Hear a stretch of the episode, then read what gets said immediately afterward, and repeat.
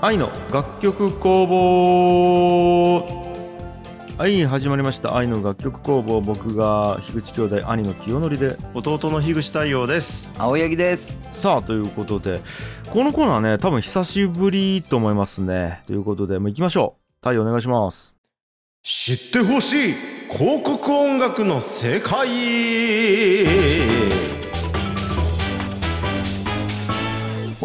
あれなんか久々やけどあれここんなコーナーやったっけうーんちょっとビブラートがかけるようにしたんかもしれんねああそうかはいはいはい、そんっかそっかバッドミュージックねはいはいバッドミュージックやったね完全にいやいやバッドミュージックじゃないわバッドミュージック完全なるね ビはいはいビブラートはグッドミュージックや そうビブラートかかっちょっちゅうことはグッドミュージックや そうなるかほどなんかさあのグッドミュージック VS バッドミュージックのあれがあったきさ、うんうんあ のとかノートのやつあったやん太陽のうんそうかあれ以来そかうもうなんか濃ゆすぎてこれ結構やってないよね、久々や、ん、そうなんよそうなんよ確かにあのやめたと思ってる人いるかもしれないですけ どうん、やめてないよ やめてなかったねはいはい続いてるよさあさあさあということで、えーテレビやネットで見る CM には必ず音楽が流れていますこれを広告音楽と言いますもっとみんなに広告音楽の世界を知ってほしい太陽さんがそんな思いを込めて広告音楽を語りますという子なんですよはい、久々に語りますよはじゃあ早速今日のお題を発表してくださいどうぞい、じゃあ今日行きます。広告音楽の作られ方。ほおうはい。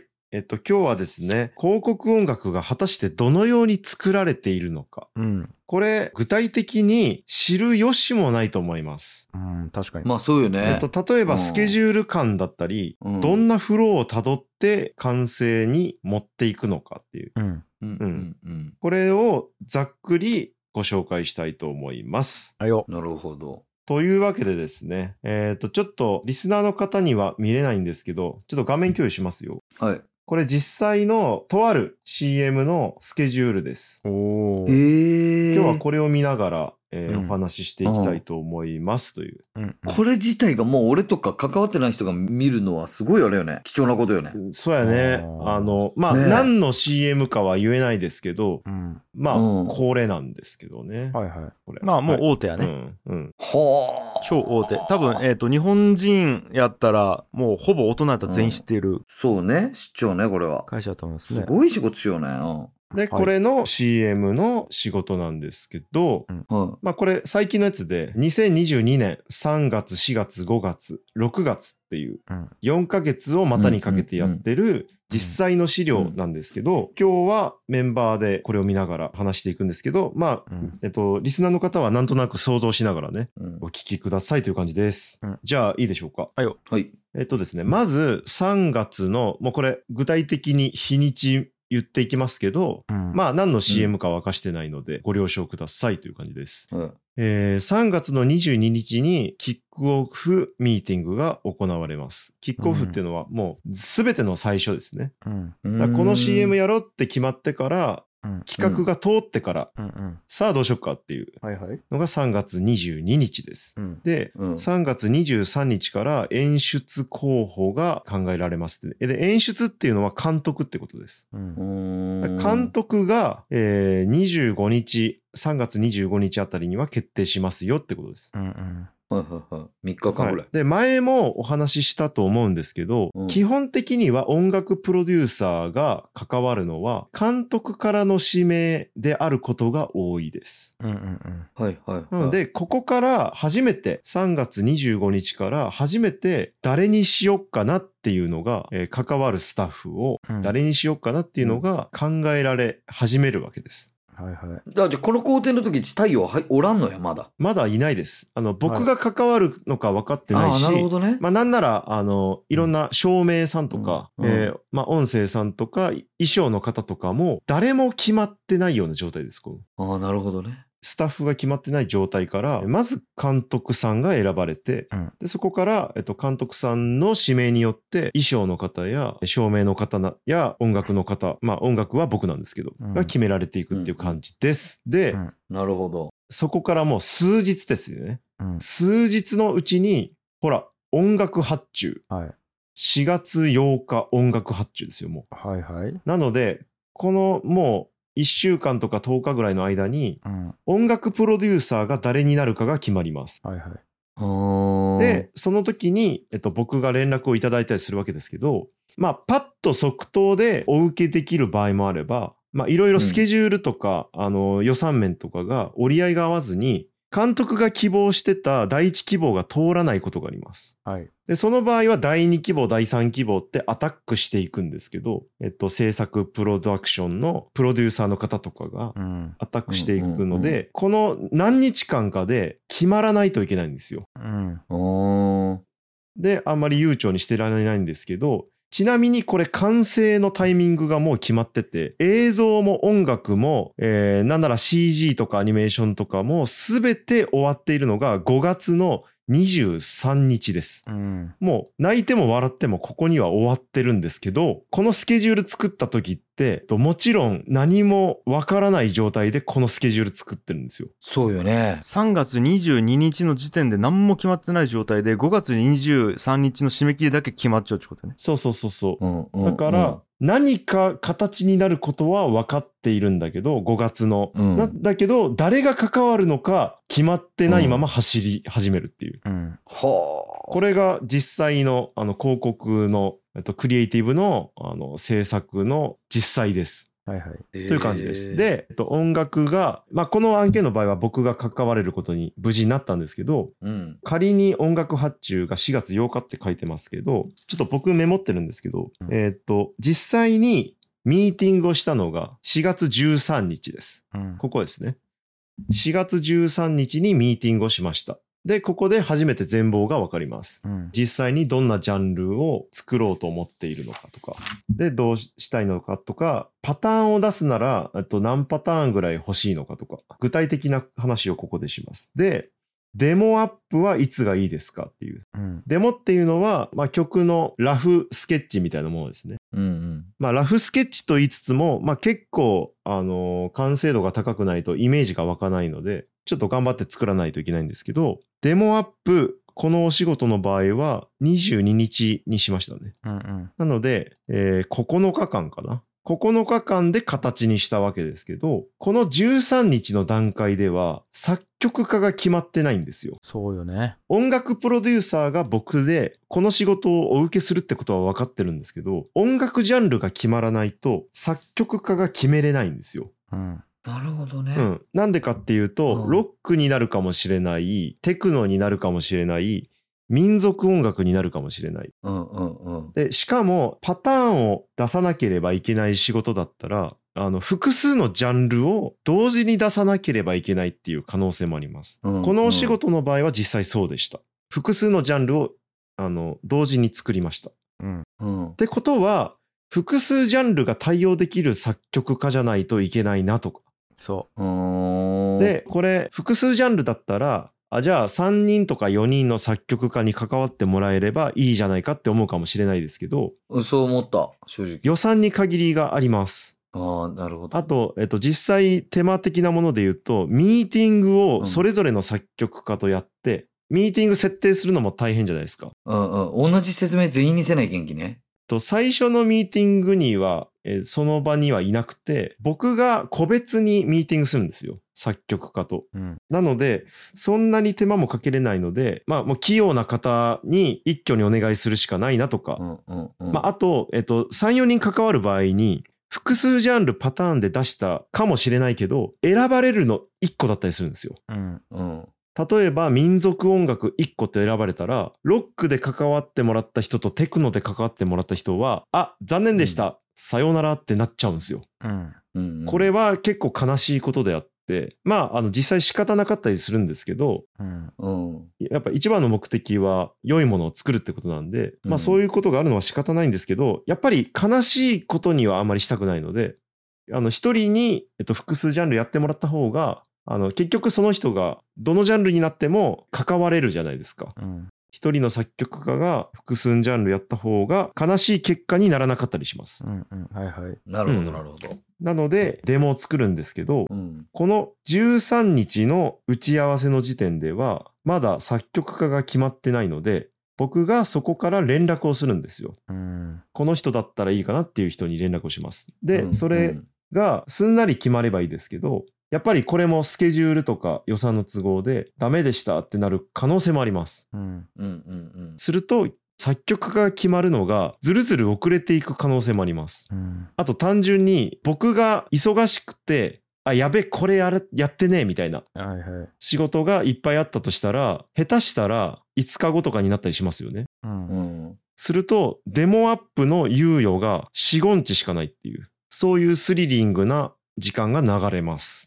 はいははあで、えっと、デモアップをするんですけど、デモアップのもう、1、2、3、4、4日後には、うんタレントがいて撮影をします。い。いやーなので、この時には音楽が形になってないといけないんです。そうね。うんうんうんなんか音楽にに合わせて撮影したりとか、下手したら踊るやつとかあるきね。そうそうん。ははいはいはいはう。で、この時の場合は BGM じゃなくてうん歌物だったので、いうん。歌物ってことは、えっと撮影の時に絶対にないといけないんですよ。はいはい。いうんうんで、22日に、4月の22日にデモアップをするわけですけど、うんそこで、あ、全然良くない作り直しってなる可能性があります。歩きね。なこの何日か前で本当二23日前やんもうで、タレントさん入られる僕は、あのーある程度経験値を積んでるので、全然ダメっていう仕上がりなものは、まあ、なかなか出すことが少なくなりました。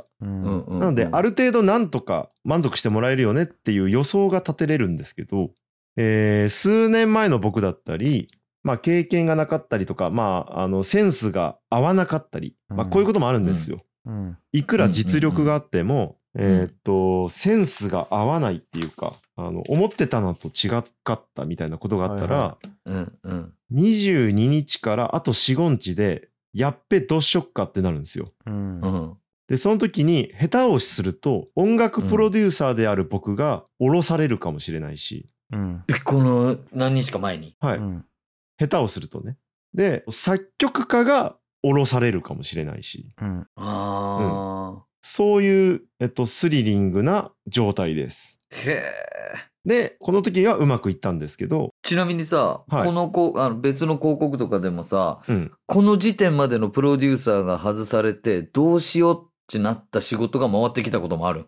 えーっとですね、あるはずです。そうなん。あるはず。で、その場合は必然的にうん。うん時間がないんですけど、うん。もううん2日で形にできますかとか、うんうんうん。問題はお金もないんですよ。なぜかというと、残念ながら首みたいな形になってもらった人にうもんやっぱり払わなきゃいけないんですよ。うん。この制作費の中から。なるほどね。そこまで労力はあるもんね、絶対。だか、ら実力が足らなかったから0円っていうわけにはいかなくて。うんうん。やっぱりどっちにも払わなきゃいけないってことは、お金がダブルでかかるっていう。なるほどね。じゃあ過酷になる上にお金も少なくなっちゃうみたいな。そうです、そうです。はあ、で、ここで大事なのはやっぱり外さない人っていうことなんですよね。うーん。だから広告音楽のあの厳しいところであり、面白いところは外せないってとこなんですよね。そううーね。ん、うわ、俺両方あるな、これ。要は、あの、変わって回ってきた時もあるし、うん俺が外された時もあるね。うんうんあ、とかもあるんや。あるあるうんうんある。へえ。厳しい世界やきね。うんそうよね。うん。で、まあ、これ、クリエイティブなんで、どんなのできるかわからないじゃないですか。誰に頼んだっうんて。うん。うん。わからないけど、確率っていうのが、やっぱり確実に関わる人によって違って、うん。優秀な音楽プロデューサーだったら、やっぱりなんとかするんですよね。うーんで、優秀じゃないっていうか、何をもって優秀っていうかがあの難しいんですけど、と才能はあっても、やっぱり自分の好きな音楽を世に出したいっていうタイプの音楽プロデューサーだったりしたら、要はクライアントの思いとか、えー監督の思いとか、クリエイティブディレクターの思いを汲み取れないってことですね。うん。汲み取れなかったら、やっぱり外します。そうなんよ。うんまあだき、多分やけど、これで言う優秀値、そうやね。クライアントに OK 出させるかが優秀やね、多分。うん。ああの、だき究極、いい音楽かどうかは、関連はするけど、直接的ではない。それは。そうね。まあそういうことよね、要は。結果が全てみたいな話をすると、うん NG が出ないのが結果が全ての結果やね。うん結果やね。うんうんうんそで、まあ、幸いというか、僕は、あの、失敗積みながら、あの、徐々に確率を上げてったので、まあ、なんとかできる確率が増えていきました。うんうん。なんで、まあ、実際、降ろされるようなことは少なくなりましたね。という感じです。うん。こう。でそうね。ちょっとどんどん進みますね。はいで、撮影するじゃないですか。はい。えー撮影している段階では、デモ音源なんですよね。あくまでデモ。うん。なので、うん。例えばボーカルとかは、えー本番用に撮ってなくて、言うたら適当に撮ってるものなんですよね。うん。うん。撮影の時に流してる音楽は。で、そこから本番用に録音をします。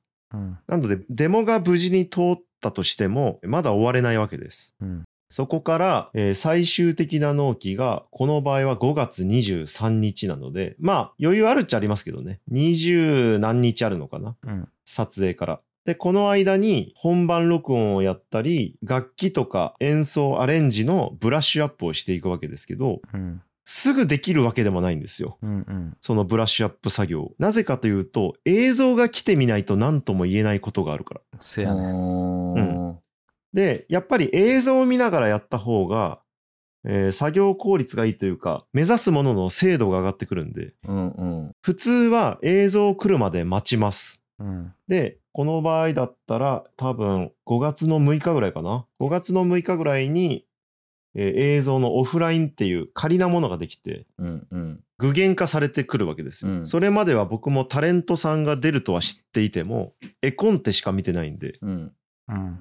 わ実際に出てる感じこんな感じかとか、そうだよね。うんで、結構、まあ、補足すると、絵コンテだけやったらあれやけど、ビデオコンテみたいな、まあ、V コンって呼ばれるんやけど、うんうんあの、絵コンテを映像にして尺だけ合わせたみたいなやつとかもあるよね。うんうんそれがあるとそうまあありがたいですよね、うん。そんなんがある場合もあるし、ない場合もあるね。具現化よりされてた方がズレが少なくなるんで、そうそで映像を見ながらブラッシュアップしたりするんですけどう。うん。例えばボーカリストまあこれボーカルあり案件だったんですけどここから2週間ぐらいの間にボーカル録音しなきゃいけないんですけどボーカリストが例えば病気になってしまったりとかあと海外旅行にうっかり行ってしまったりしたらうん。やばってなるんですよ、うん。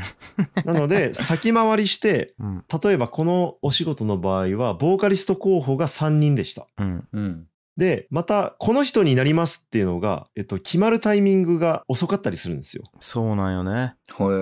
3パターンの人出しちょって、うんそうそうそう。うん。で、クライアントあがー、なるほどねえまだ迷ってんすよみたいなのあるんよ。A さん、B さん、うん C さんで。うんうんうん。で、その時に、まあ、絶対早く決めてもらった方がいいんですけど、うん。まあ、あの、迷うことはあの仕方ないんで、うん。あ、わかりました、決まったら言ってくださいって言ってるんですけど、もう一個問題があって、その間、音楽プロデューサーの僕は、このお仕事だけをしてないんですよ。うん他の仕事も掛け持ちでやってます。そうよね。で、その掛け持ちを何本ぐらいやるかっていうと、これは人によるんですけど、まあ、8本とかやったり、うん。いえ。だからこういうスケジュールのやつが同時進行でやってるんですよ。 8本ぐらいが進行ずっとしようみたいな。うんまあ5本だったりもあるし、まあ、3本だったりもあるんですけど、多分忙しい人で言うと10本超えてます。へえなので、あの、あ、わかりました。じゃあ、ボーカリスト決まったら言ってくださいって言って、うんあの決まってからでいいやって思っても、めっちゃ他の案件が忙しかったりしたら、うん。やべえ、この今やってる件どうなってるんだっけってなるんですよ。そうん土。壇場で。なるよねう。う。ん。で、ボーカリスト決まりました。遅くなってすみません。みたいな連絡が来た時に、うんバッタバタボーカリストに連絡したら、うん。あ、空いてるのここの日だけなんです。みたいな。うん。でう、ー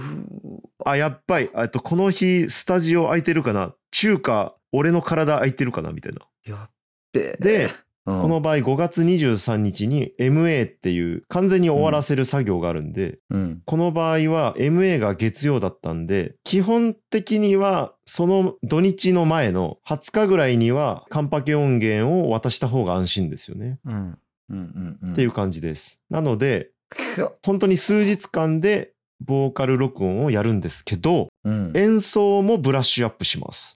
演奏ブラッシュアップっていうのは、例えば打ち込みで撮ってたギターとかベースを生録音にしたりするんですけど、うん。これがですね、明らかに生録音の方がいいのに、どうしてもスタジオが抑えられないとか、どうしてもパターンが決まるのが遅いとかで、ああ、もう絶対無理やわって時があるんですよ。うん。ももうベース打ち込みでいこうみたいな。で、その場合はベース打ち込み、まあ打ち込みっていうのはコンピューターで表現したうん、うんうんベースだったりするんですけど、実際には演奏してないんね、うん、実際には演奏していないベース演奏のままでいっかって言って世に出るんですけど、ちなみに僕の体験談で言うと、ベースを生録音にしてくださいみたいなオーダーが来たことがないです。うん。あーなので、えっと、要は誰も気にする人がいないんですよ。うん。うんうんうんえっと、広告の制作に関わる人の中でう。ん気にしている人は音楽プロデューサーだけです。う。うんんまあまあ作曲家もですけどね。なるほど音楽プロデューサーと作曲家だけが気にしています。うん。なので、こだわる人の場合は、時間と予算が兼ね合いがつけば、